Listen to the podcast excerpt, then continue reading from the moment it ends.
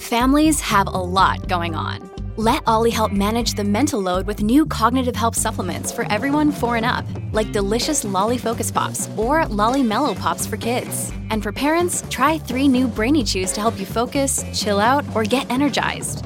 Find these cognitive health buddies for the whole fam at olly.com. That's O L L Y.com. These statements have not been evaluated by the Food and Drug Administration. This product is not intended to diagnose, treat, cure, or prevent any disease.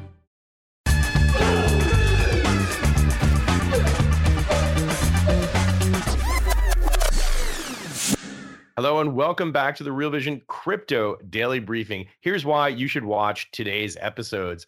The notorious triad. We have had new developments concerning three companies that shook the crypto industry this year Celsius, Terra, and Three Arrows Capital. And we'll do a deep dive into the latest technical analysis with Imran Lakha from Options Insight, who will be joining us live. I'm Ash Bennington. I've got Marco Olivero with me. How's it going, Marco? It's going great, man. I'm excited for today's episode. How are you doing, Ash? I'm doing great, man. Excited to be here with you. By the way, I should say, if you're enjoying this show, subscribe to Real Vision Crypto. It's always free. Also, a quick message to our viewers while we upgrade our website, our live chat feature is temporarily disabled. In the meantime, we're monitoring the comments section. So please put your questions and comments there on the Real Vision website. And if you're watching YouTube, smash the like button, subscribe, and don't forget to hit the notification bell. Now, let's jump right in to the latest price action. Bitcoin has been stable around the $20,000 price point. It's basically, call it flat on a 24 hour basis, unlike the major US equity indices, which are up around 5% for the week. Ethereum has made even bigger strides in the past 24 hours. It's solidly above the $1,300 level. Marco, what are you looking at? Well, Ash, I'm looking at XRP right now, and it continues to make gains. It's trading close to 50 cents. Ripple Labs, the company associated with XRP, has had some victories in its legal battles against the SEC. Ripple, of course, has criticized the SEC's opposition to present documents. In a court letter published Wednesday, Ripple said the SEC mischaracterizes both the briefs and the laws. So that's what I'm looking at right now, Ash. Thanks, Marco. We'll obviously have a lot more on price action with Imran Lakha later in the show. Before that, let's take a look at today's top news stories. You might remember last week we reported that Alex Mashinsky, former CEO of bankrupt crypto lender Celsius Network, withdrew about $10 million from the company in May, just weeks before it went bankrupt. According to a report by Coindesk, he was not the only top executive to do so. Based on new court records seen by Coindesk, Chief Strategy Officer Daniel Leon withdrew about $7 million in late May and an additional $4 million worth of CEL tokens uh, denoted as collateral. Chief Technical Technology Officer Nuke Goldstein also withdrew $13 million and an additional 7.8 worth of CEL t- tokens also denoted as collateral. Combined, that's nearly $42 million. More difficult headlines for Celsius, Marco.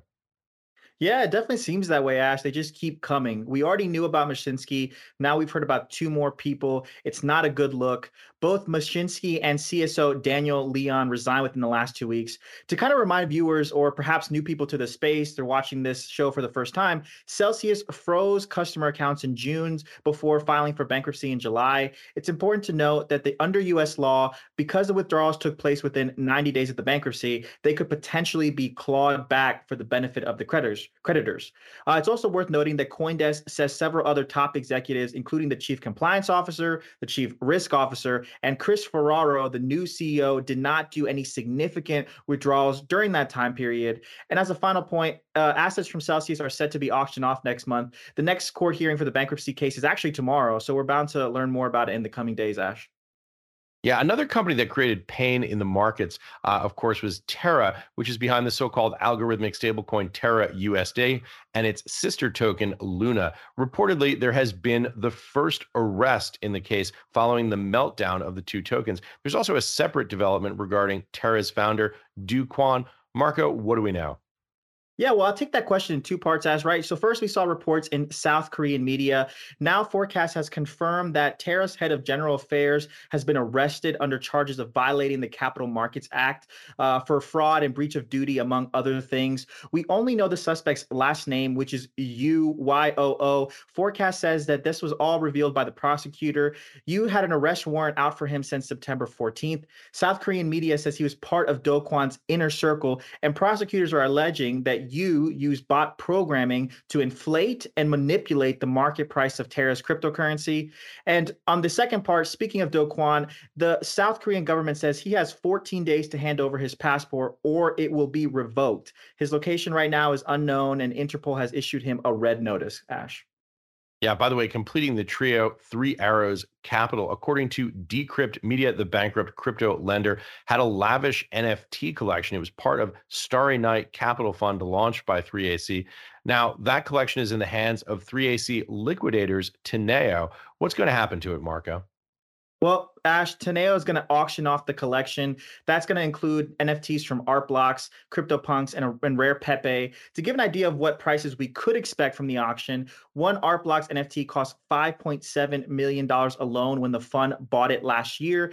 Decrypt says most of the assets were transferred to a new wallet this week. So this is definitely moving along. The, li- the liquidator, Teneo, of course, says that the sale is going to help cover 3AC's losses. Again, as a reminder to folks who may be new to the space or new to the show, Three Arrows filed for bankruptcy in June. It claimed it owed $3.5 billion to its creditors. It blamed the collapse of Terra for its insolvency, among other factors. And obviously, you know, the last point to make is, you know, as Elaine Paul and Chris uh, Chris Mattern spoke about yesterday, to, right now is a very different environment for NFTs, Ash. Uh, broadly speaking, they're not doing too hot. So it's likely that a lot less is going to be recuperated from the sale than was originally paid. Yeah, not doing too hot. Probably an understatement when we look at the price action across the board on the NFT side. Well, that's it in terms of news flow for this segment. I'm going to pass the baton over to you, Marco, for your interview with Imran Lakha. I'll be back at the end of the show with key takeaways. Take it away, Marco. Sounds good, Ash. Uh, looking forward to you coming back on. Imran, I really wanted to start with the macro big picture. Uh, so we just had a JOLT numbers come out yesterday from the Bureau of Labor Statistics, JOLT being the job openings and la- labor turnover. We saw a 10% plunge of 1.1 million job openings to 10.5 million from 11.17 million. So we're starting to see the softening of labor market conditions. I know you've spoken a lot about Fed pivot speculations, and this is kind of one of the things that the Fed is looking at, uh, the, the labor market. It's one of the the things that I think makes them emboldened, right? Because the Fed has this dual mandate, right? Maximum sustainable employment, but also price stability, meaning inflation. And so they feel like they can be more aggressive, more hawkish towards inflation because you know the the uh, the labor market is is doing well. And now we're starting starting to see these softening of labor market conditions. Uh, but then on Sunday we had this Fed meeting, emergency Fed meeting, and a lot of people are speculating, hey, they're going to pivot sooner than expected. What are your thoughts? Give us your macro outlook.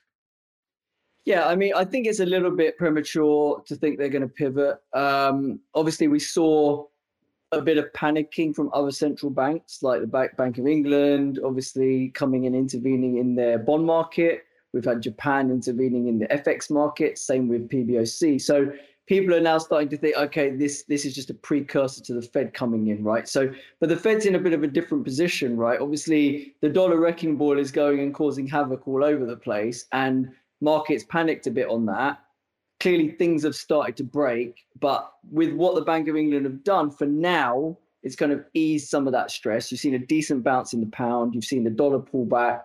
Um, you know, I think it's a little bit premature. I think you need to see, you know, the jobs data, a trend in the jobs data. I think the jobs data is notoriously noisy. Um, so you need to see non-farms coming down as well to confirm what the jobs are saying and and I don't think one month of data is going to be enough to make that call. Uh, and then you also need to see what CPI looks like next week, right? So markets to me felt a little bit overdone last week. We had been calling um, that we thought we were going to see an interim little short-term bottom into month end. We thought there was going to be a decent amount of equity selling into month end, was going to push the market down, and then we were ripe for a bit of a bounce. We seem to have had that bounce. The question now becomes: Does the bounce have legs? I, I think if the S&P stays above 3,700, I think the bounce the bounce can have legs. Um, partly just because sentiment, as usual, got very beaten up again. You tend to have these reflexive bounces when sentiment gets that low within a bear market. Uh, we have a lot of systematic CTA types in the market that are going to be forced back into the market and forced to buy it if we go higher. So, you know, above 3,800, for example, in the S&P, I think there's going to be more forced buying from these kind of rules-based funds coming back in, and that could take us back towards 3,900 to the 4,000 area on S&P. So that's kind of my base case right now. If we roll over through 3,700, I'll be pretty quick to stop out of any longs that I got into. But right now, in the short term, I think risk assets have got a shot at going a little bit higher in the short term. But that's not to say the medium-term backdrop is looking rosy. And I think by year end, we're very likely to take out the lows. At Evernorth Health Services, we believe costs shouldn't get in the way of life changing care. And we're doing everything in our power to make it possible. Behavioral health solutions that also keep your projections at their best? It's possible. Pharmacy benefits that benefit your bottom line? It's possible. Complex specialty care that cares about your ROI? It's possible. Because we're already doing it. All while saving businesses billions. That's Wonder made possible. Learn more at evernorth.com/wonder. Well, speaking about the bounces and um, also the you know the the the how stocks have been performing lately, let's jump into your first chart here. Uh, explain to me what's going on here in this chart. Yeah, so this is just part of our kind of volatility dashboard, and and you know we we've grown that out to crypto now as well. Um, and the idea is that it's not that easy for a lot of US investors to trade options on crypto um, because Deribit is the main venue and, and it's not really open to US investors. So, in, in, an attempt to kind of make that world a bit more accessible to our clients, we thought we're, going to start looking a bit at crypto exposed equities as well. Um, so, we've got a bunch of uh, stocks there, you know, from the likes of uh, the Bitcoin ETF, B- BITO. Uh, which is kind of your Bitcoin proxy, but then you've also got MicroStrategy, Riot, Mara, Coinbase, Block, all those sort of names. And all we're doing is we're just kind of analyzing the relative performance of those names relative to what Bitcoin and Ethereum are doing.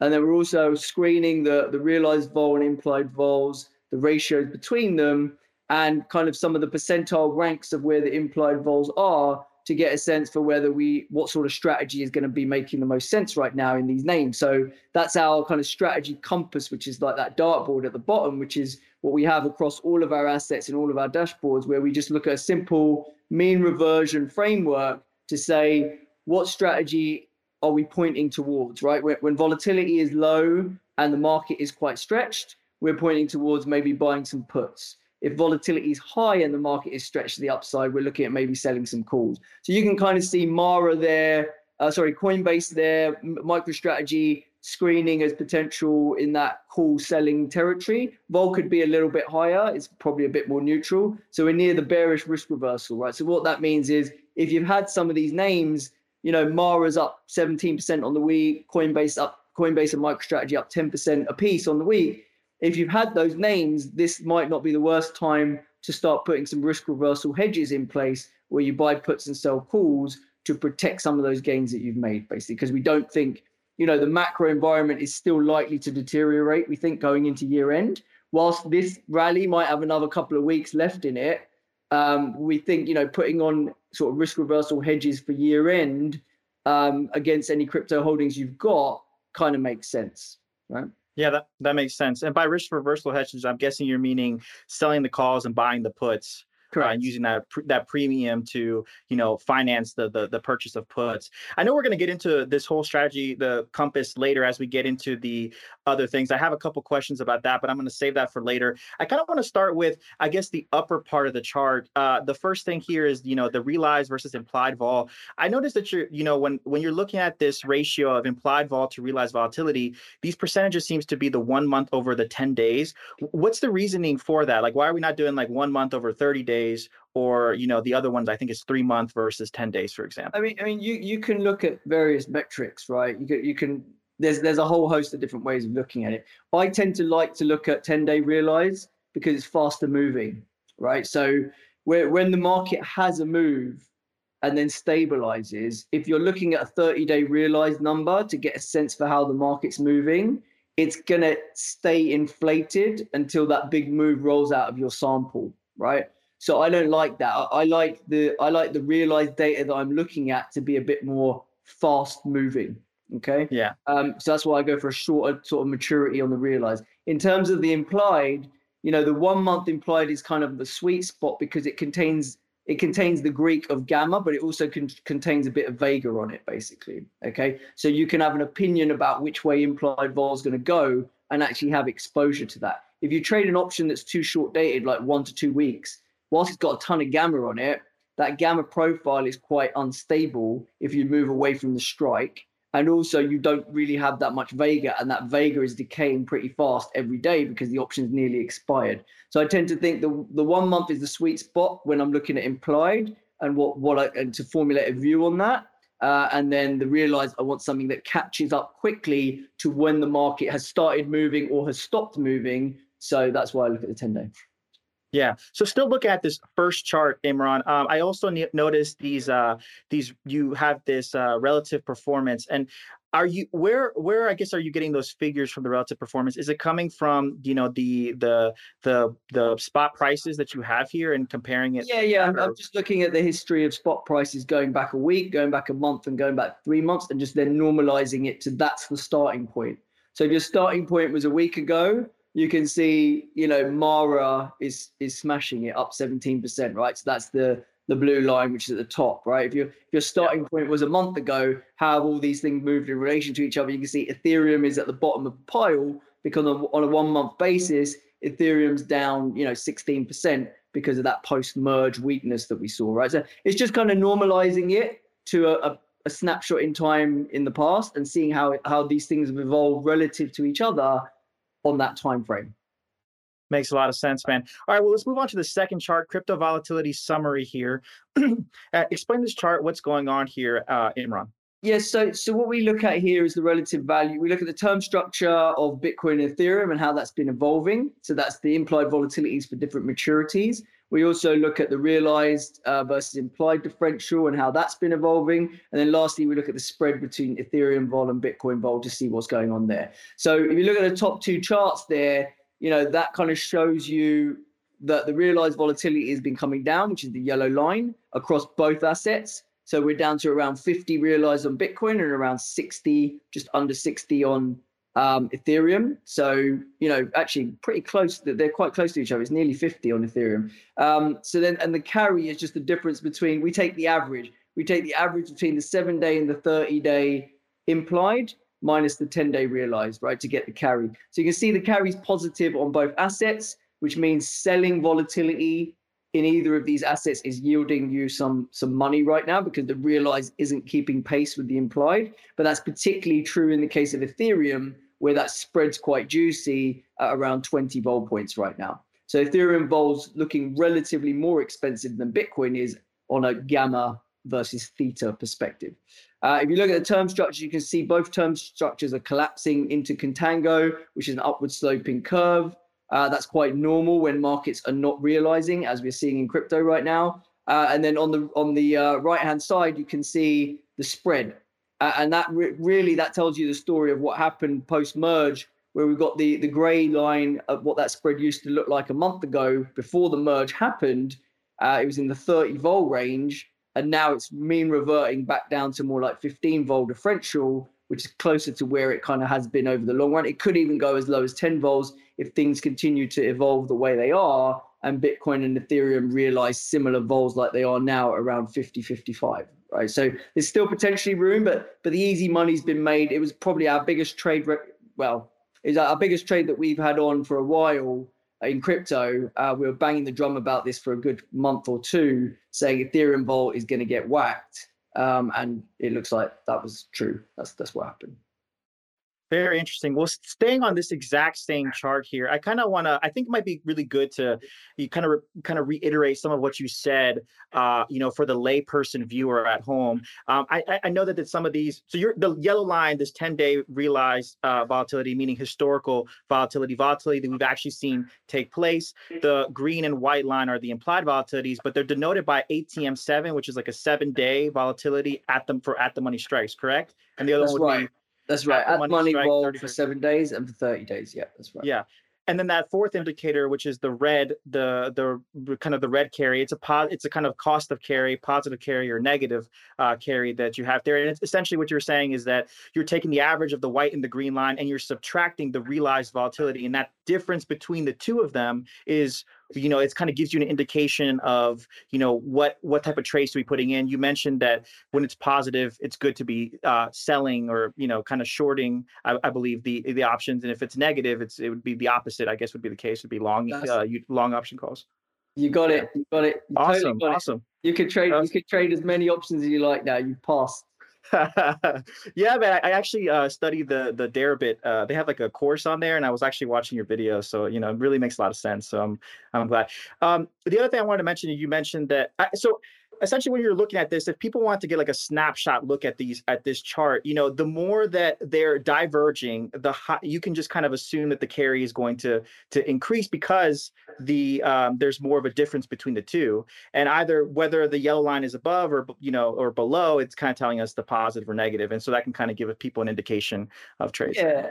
And the and the idea is that this stuff tends to be quite mean reverting right? So you're yeah. not going to see you're not going to see the carry like going up and up and up and up to 50 volts unless there's a reason, right? Like you had that in Ethereum over the merge because the Ethereum was settled down, wasn't moving that much, but no one wanted to sell vol because they were scared of a big gap. So the carry got up to 40 or 50 vols temporarily, but that's very rare and that only happens going into an event, right? So normally the carry is going to be more in this ballpark of 10 or 20 vols at the high end and and it will be it might be like even closer to zero or negative when the market starts moving around. Makes a lot of sense, man. And then I want to move on to the next thing here with this term structure. So you're measuring kind of the difference between, uh, sorry, um, it's just last chart, uh, the previous chart, uh, Nico, uh, still chart two. Uh, when we're talking about term structure uh, here, so the Bitcoin's implied volatility is around the 70, where ETH is around 85. And so what you're saying here pretty much is that you're expecting implied volatility to contract or the difference between the two. So either Bitcoin coming to meet Ethereum or Ethereum coming down to meet Bitcoin. Is that correct? Yeah, if the spread continues to go down, yeah. So like, you yeah. know, it was very expensive at 30 vols because it was pricing in a big move for the merge. We had yeah. the merge. Now it's repriced down to 15. And for the realized vol for the 10 day, the spread between them is the yellow dotted line on the right hand chart. And you can see that it's less than five, right? So if mm-hmm. we continue to trade that way, where realized differential between ETH and Bitcoin is sub five, don't expect that implied don't expect that implied spread to stay at 15 right? It's going to come down probably to even sub 10 at some point. I mean if we look at a historical chart going back to what this spread belongs at for various maturities going back two years there's been times where it's traded at zero or flat. So even at mm. 15 it's still looking quite rich yeah? So i think i think that's the way we're headed unless ethereum suddenly catches fire and starts moving again but right now, it seems like the macro environment is a bit more dominant than anything crypto specific, in which case we're probably still headed in that way. Makes sense. Makes sense. All right, Imran, I want to move on to the third chart here that you that you uh, brought up here, the volatility dashboard for Bitcoin. Walk us through what we what, what's going on here. Yeah, so here here we just sort of bring in for each individual asset all of the charts. We can see it in one place and make some informed decisions if we want to do any trading. Um, so we've got the spot chart obviously showing that Bitcoin's just been lingering down there near the bottom of the range. It did a pretty good job at holding 18k when the S&P broke down last week into month end. So it felt like, you know, a bit of decorrelation going on there and relative strength coming out of crypto, which is making me a little bit more positive on crypto. The fact that we didn't break 18k when the S&P broke 3600. Um, vol wise, implied vol keeps grinding lower in Bitcoin in line with realized. Um, but realize, you know, realize is pretty low. Realize at about 50, whereas implies are still in the 60s. So still a bit of differential there. So implied might need to keep coming down if things stay the way they are. Uh, the right hand side, we look at 25 delta skew, we look at one month and three month skew. Actually, on this one, uh, sorry, we look at that's probably a typo there. We look at one week and one month skew on crypto because one week skew tends to be quite informative on crypto. There's a lot of speculative action within crypto options markets, right? So you often see that one month skew being very reactive to market sentiment. So you want to kind of know what that's doing. But we've seen put skew coming down recently. Um, in Bitcoin. Uh, you can see the term structure changes there on a monthly and a weekly basis as well. And then you've got our good old strategy compass, which looks like that dartboard or that target in the middle. So generally looks like vols are low. Uh, looks like spot has had a little bit of a bounce here to 20K. So if anything, still probably a, a put purchase. Uh, I wouldn't go too short dated on any put purchases because I'm still a little bit tactically bullish on risk for the next few weeks uh, as we head into earnings. Uh, but coming out of that, I think putting on year-end hedges via buying puts or risk reversals or put spreads, even if you don't want to spend out spend that money outright on puts, is probably the way forward uh, to protect some of that crypto. Generally, you know, that's the way I'm doing it. I've owned crypto for a few years now, and I'm kind of since we had a decent explosion from 2020 up to you know 5x type moves, then I've always been having some sort of hedges in place against my crypto so I'm almost I'm running a hedge ratio all the time via either outright puts or risk reversals or put spreads or whatever it is. And right now I'm a little bit lighter on my hedges because I'm tactically bullish, but I'll be pretty quick to reinitiate those hedges. Uh, you know, either if the market rolls over through 18k, because then we accelerate and probably can get as low as 12k on Bitcoin, in my opinion. Um, or you know if we get that bounce to kind of 22 to 24k that i'm looking for in the short term then i'll be putting on some new hedges some fresh hedges there as well. Very very interesting. Uh, so i do want to stay on this chart as well uh, and uh, you know, here I noticed like this, you know, this this uh, strategy compass here. You have the, you know, the X marks the spot, and you have it in between this thing where it says buy, straddle, strangle, and then on the other side it's bearish risk reversal, but it's erring more towards the bearish risk risk reversal. I mean, is that saying that you know because of the its placement there, it's saying you're erring towards a bearish risk reversal strategy, but a short straddle or like a uh, yeah, no, buy Strength. So if, you, if yeah. the way to sit, the way to kind of understand this sort of simplistic framework is that the the x-axis is spot and the y-axis is vol. Okay. So okay. vol. So on the x-axis, we if we're far to the right, it means spot is looking a bit stretched on the upside, right? Looking at the Bollinger Bands. Okay, so we're just looking yeah. at a technical indicator called Bollinger Bands, looking at a 20-day moving average and how many standard deviations we are away from that 20-day moving average. Okay, so if you're at the top Bollinger Band, you're going to be on the far right of that compass. If you're at the bottom Bollinger Band, you're going to be at the far left of that compass. Okay, and then on the vol side, we're looking back historically at vol and giving it a percentile rank on where implied vol has been trailing for a year or a year and a half. And if that is low, then it means vol is near the lows of the last year and a half. If it's high, it means vol is near the highs. So right now, vol's in that kind of 25 percentile area. So it's mm. cheap, but it can get cheaper. But spot is quite stretched on the Bollinger Bands. Right now, mm. bear in mind those Bollinger Bands are only 20 days. So it's not a really long-term horizon. Like some people might be like, are you crazy? Like spot doesn't look high on Bitcoin. It looks low, right, on a longer term chart. But we're we're thinking more tactically in the way we're looking at it. And on, on that shorter term time frame, spot is stretched near 20k because we were at 18k a week ago, right? So that's that's what that that strategy compass is a mean reversion framework on a on a relatively short time frame on the spot indicator, and then on the longer term, slightly longer term, you have to look a bit further back in terms of vol because vol's mean reverting, and you kind of want to know you want more data to look at in terms of whether vol is cheap or expensive. Yeah. Okay, I get what you're saying. Yeah, so spot is overstretched because we're, you know, the price is going from, you know, left to right, and if we're, you know, if we're uh, farther away from mean reversion, you know, we're heading more to the right because price is increasing to the right of that chart, and the implied volatility is going up right? And so at mean reversion, that below the middle line, we're kind of, uh, you know, implied vol is low, and we're in, like you said, the 25 percentile, and then if it's above, it's higher. Um, so I guess, but I guess, you know, just I guess for I because when I was looking at it, I, I would say that I, you know, I was maybe initially confused because I, I noticed that there was like the, you know, the outer circle, inner circle, and then, you know, those circles. And so because I saw those two, um, you know, the, the, the straddle strangle as a strategy and also bearish, bearish risk reversal, I figured that maybe those were two different strategies and, you know, that, that someone could use, but I get what you're saying now in terms of. I mean, the, the circles don't mean a lot. The circles are just there to kind of help you see where the cross is basically, right? Just to ah. see the extent of how far the cross is from the middle but the circles yeah. themselves don't actually mean a lot. Yeah. Ah, okay. very good takeaway there. uh, mm-hmm. okay, so moving on to the next volatility dashboard, we have uh, Ethereum. Uh, mm-hmm. explain, uh, you know, let's walk us through what's what's going on here. Yeah, I mean it's a similar picture in Ethereum, right? It's just um, you look at it. The, the the main differences I would say are that spot doesn't look as stretched. So spot's maybe got a bit more upside in it because obviously Ethereum's had a bit of a beatdown post merge. So it might need to rally a bit more and get its head above 1400, 1450, something like that before you really feel comfortable reselling it again or hedging yourself for any longs.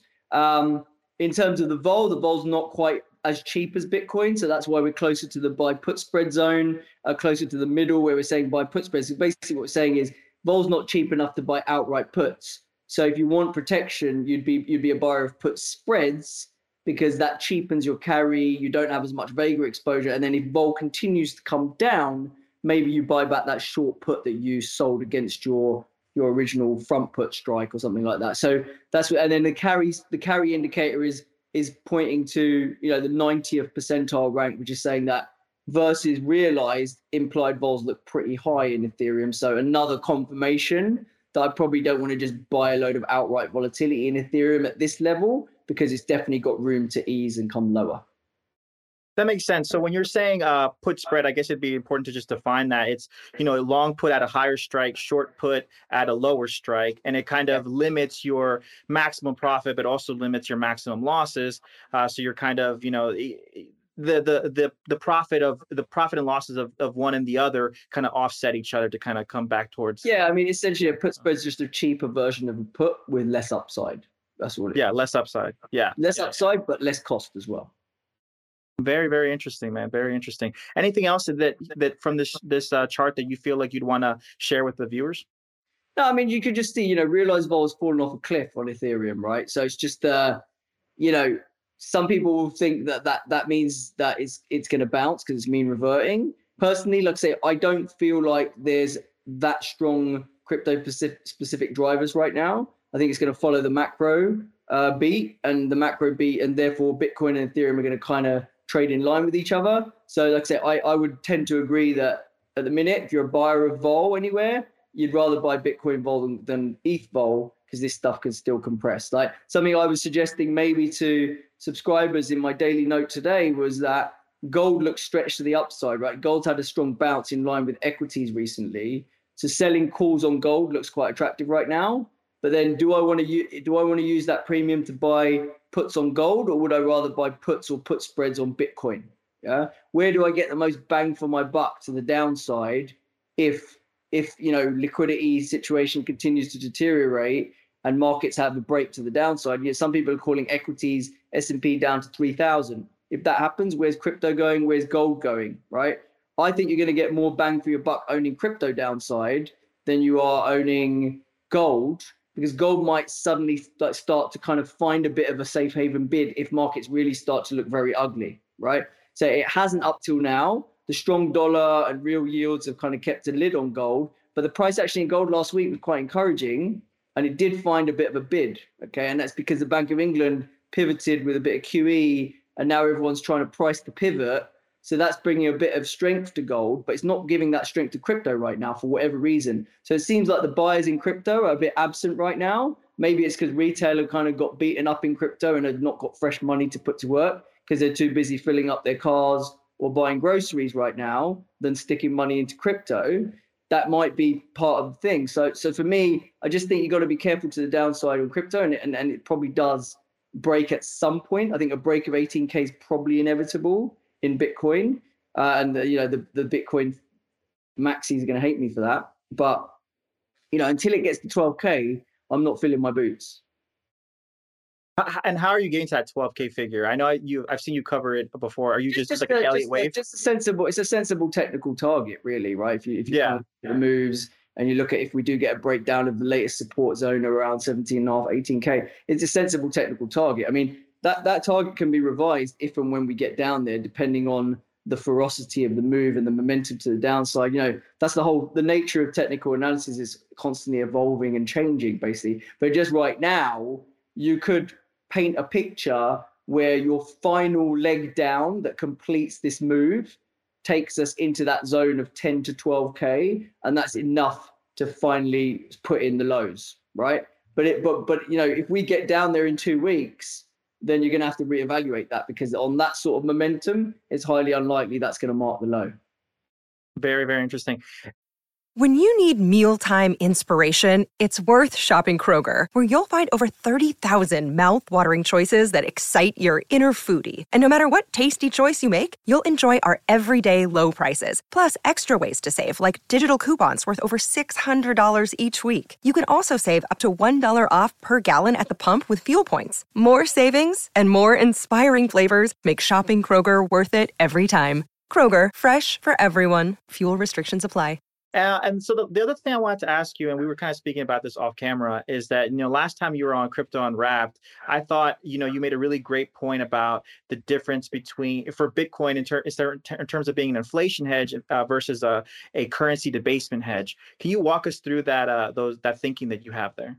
Yes, yeah, so, so, people, you know, back in the day, you know, people got confused with the idea, so thinking Bitcoin was an inflation hedge. And what we had before was asset price inflation we didn't have real inflation, right? CPI was at 2% or whatever for ages, okay? But you had constant asset price inflation. S&P was charging up, properties were charging up, you know, and and Bitcoin was flying, okay? And people are like, oh, look, see, it's a hedge to inflation because assets are inflating and it's going up. But the reality was is it's not a it's not a hedge to real inflation. It's a hedge to fiat currency debasement, which inflates financial assets, right? But when the price of things that you have to buy, like energy and food, go up, that type of inflation forces a reaction function from the Fed because it's politically unpalatable because people are really struggling, right, in, in the real economy. And so once you get a political mandate because of real asset, not re- yeah, real asset inflation, you get that political mandate that comes down and the Fed's like, your priority is no longer growth it's price stability, bring prices back down.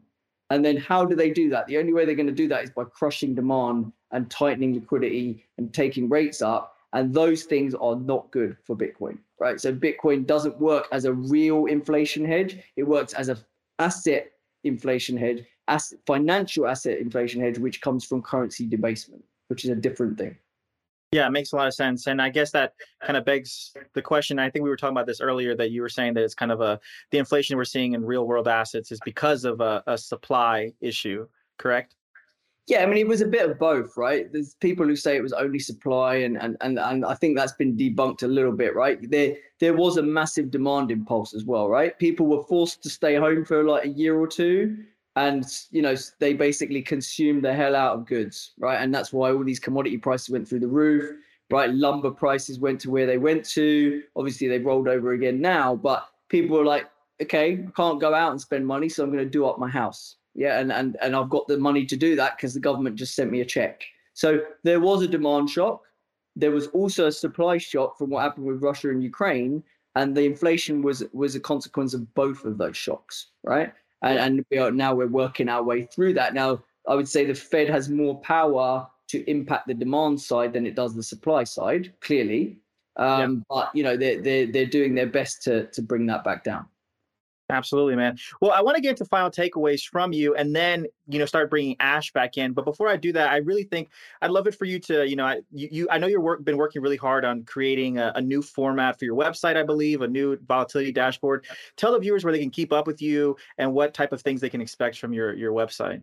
Great, great. Um, well, you can obviously you can find me on Twitter uh, at options underscore insight. I'm still posting on there regularly. Um, for those of you who've been following me, you know I, I, was generally doing sort of once a week type market commentary, macro and options. Uh, I've completely changed that up now. Now for subscribers, I'm doing a daily note where I write my commentary, which is focused around what I'm seeing on my volatility dashboard on a daily basis and trying to identify macro trading opportunities that will either help you mitigate your risk if you have positions on or optimize your returns to try and earn a bit of carry, take a directional bet on something that looks good value and gives you leverage to your capital and things like that. So trying to identify as many daily opportunities I can within the macro cross asset volatility space. And then I also do weekly products that are based around my own options portfolio, where I show you what I'm putting on out of all the ideas that I might publish during the week. I'm not going to trade every single one of them, but I am going to put on certain trades. I'm going to tell you why I'm doing that. I'm going to tell you how I'm sizing, how I would be sizing that in a certain size portfolio, and then how I would restructure those trades, take profit, stop losses, all of that sort of stuff, how I aggregate the risk, analyze it, and figure out whether I need to adjust my positions and stuff like that. So I do that on a macro base, on a macro level, and I also do a, a crypto weekly as well, where you know we look through some of the screens that I've shown you today, and and we do a similar thing, but fo- try and focus it more on crypto. Amazing. It sounds like the the place to definitely be to keep an eye on things. Imran, real briefly before I bring Ash back, final takeaways, the kind of maybe like two main points that you really want to leave with bar with uh with uh viewers that we have for uh for the episode today on, on a more medium term perspective, you know, I, I'd be making sure you're hedging out some of your crypto. You, you know, I know the bounce hasn't been that massive yet, but I, I, I don't think the bottom's in yet. So on a medium term perspective, there's still hedging opportunity out there, and, and risk reversals look look good, uh, particularly December maturity and longer. Um, implied volatility has still got room to ease a bit on Ethereum, so I wouldn't jump jump into Ethereum right now. Uh, in terms of equities and other things like that, you know, I'm generally still quite bullish on oil, um, on the energy space in general. Uh, I think these frictions, these geopolitical tensions and things aren't about to go away. Uh, I think, and I think Biden is going to run out of oil to release on the market at some point. So I think oil is probably going higher. Um, that's going to probably mean inflation longer term is going to stay sticky. Uh, and so the Fed's going to have to stay the course and take these markets lower at some point. So, whilst I'm tactically, since last Friday, been a buyer of the market, I've already started lightening up on some of those tactical longs. At 39 to 4,000, 3,900, 4,000, I'd be getting rid of all those longs and probably leaning very short again. And that's kind of my tactical outlook. Super interesting. Ash, let's bring you back in, man. Uh, you've been sitting here, you know, watching this whole uh, conversation between me and Imran. Give me your key takeaways, dude. Well, great conversation. That was a real masterclass. Here are some of the takeaways that I jotted down. Big picture, the dollar wrecking ball is still causing chaos. DXY is down from its recent highs, I should say, of around 115, but still trading at over 112 uh, right now as I look on my screen. In order to confirm what the JOLTS data is saying, uh, Imran is waiting to see more viable data, for example, NFP, uh, which I suppose is a little bit like waiting for Guffman at this point. Uh, Imran is also looking to see what happens on CPI. Uh, Imran sees key levels uh, 3,700 for the S&P, above 3,800. He believes there's going to be more forced buying. If you were looking, uh, if you were long on digital stocks, the Maras and Coinbases of the world, it might not be the worst time to buy protection in Imran's view. The macro environment, according to Imran, is still likely to deteriorate into year's end. Finally, risk assets have a shot at going higher, but things are not rosy from the longer term perspective. Uh, we've got a chance in Imran's views of taking out the lows by the end of the year. Marco, I know you've been studying these charts very closely. Uh, what were your key takeaways, especially on the volatility front, on the derivatives front? Yeah, I thought it was really interesting, uh, specifically when uh, Imran was talking about the ETH BTC vol spread and how that's you know coming coming down. He was mentioning that you know we could we have historically seen you know lo- levels as low as zero or below zero, I believe he was saying, and so it's kind of I think something important to pay attention to. Uh, also, I think you know his the strategies that he had in the strategy compass are really interesting. You know, viewers can go back and check out what what he was saying there. Uh, put spread for Ethereum, I believe it was buy puts uh, for uh, for Bitcoin. Obviously, not financial advice, but that was also really interesting to me. So the whole conversation was just was great, Ash. Yeah. I thought so too. By the way, switching gears here a little bit from the derivatives to the macro side, I wanted to also point out Imran draws a distinction between asset price inflation and real world inflation, the inflation of commodities and goods that people must purchase. When the Fed sees real world assets like commodities uh, rising, they step in uh, to smash the brakes and push down prices. Bitcoin has functioned as more of an asset inflation hedge. Uh, now that the Fed has withdrawn liquidity, we're seeing things go a bit the opposite way. By the way, I've got one more takeaway, which is Marco, you're crushing it uh, on all this derivative stuff, man. Really great to see you uh, just catching fire on camera like that. Yeah, man. Kudos to Imran, dude. I was watching. Imran puts out great content on YouTube, so I can't even take the credit, man. Imran puts out great content, and I was watching his stuff, and I'm like, oh, it makes sense. So you know, definitely, if you're looking to learn more about it, I mean, Imran's the dude. Imran's like I think the top guy in this space for that. So appreciate, much appreciated, man. Hey, Imran, on that cheery note, anything else uh, you would add in terms of key takeaways or anything that Marco and I said that you disagree with? how can I disagree with you guys? You're bang on the money. But um, what I would say is, if you do like this option sort of knowledge and you want to learn more and you want to learn to trade these things, we've got uh, we've got the options course coming out later this year on the academy. So look out for that. Fantastic, guys. Uh, that's it for today. Uh, Imran, Marco, thank you both so much for joining us. Cheers, guys. Yep. Thank you, guys. Hey, I should say in closing, don't forget to subscribe. Real Vision Crypto is free. For those of you watching on YouTube, smash everything, hit the like button, hit subscribe, hit the bell. Tomorrow on this show, we have a special crossover episode with Raoul Pal, our CEO and co founder, uh, with Adventures in Crypto. We're doing a live Ask Me Anything with him at 12 p.m. right here. That's 9 a.m. on the West Coast, 5 p.m. in London, midnight in Hong Kong, live on Real Vision Crypto Daily Briefing. See you all tomorrow.